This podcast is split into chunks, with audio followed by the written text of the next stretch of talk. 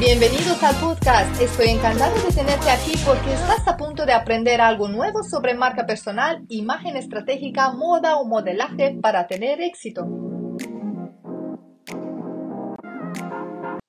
Cómo te muestras al mundo influye en cómo te perciben los demás. Tú puedes decidir cómo quieres ser percibida. ¿Te gusta o no? Según lo que proyectas, conectarás con unas personas o con otras y eso es algo que debes tener en cuenta a la hora de exponerte en tus redes sociales o en tus encuentros presenciales, hasta en un podcast.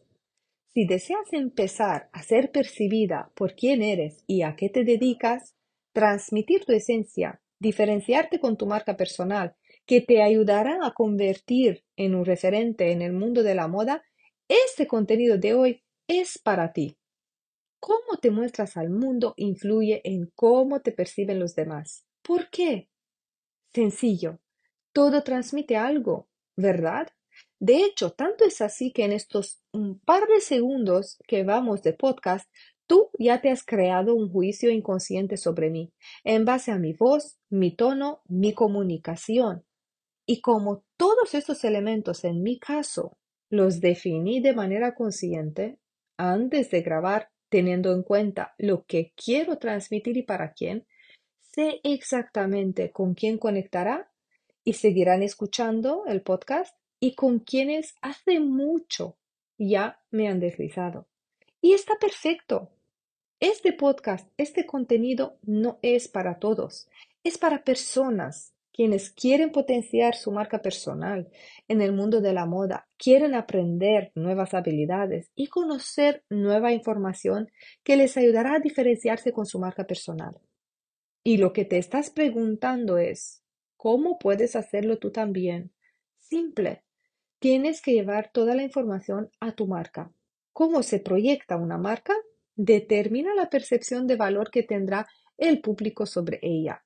Y esto se debe realizar de una manera consciente. No puedes improvisar, no improvisando.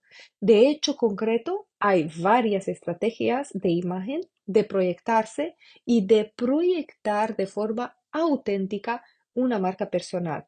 Pero venga que te lo explico, para que lo puedas aplicar tú también. Por ejemplo, la marca Massimo Dutti se distingue por su estilo elegante, atemporal, y sofisticado. Tanto el ambiente como la comunicación, la imagen y la publicidad están en coherencia con lo que representa la marca. Sin embargo, la marca Primark representa un estilo accesible, actual, para personas que buscan moda a precios accesibles. Y así hay varios ejemplos.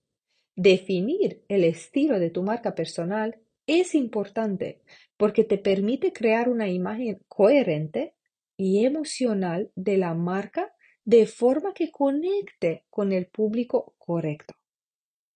Si quieres aprender más sobre este tema, atento a estos próximos podcasts porque estaría hablando sobre varios estilos para que puedas encontrar el tuyo, adaptarla a tu marca y así proyectarte de una manera mucho más efectiva.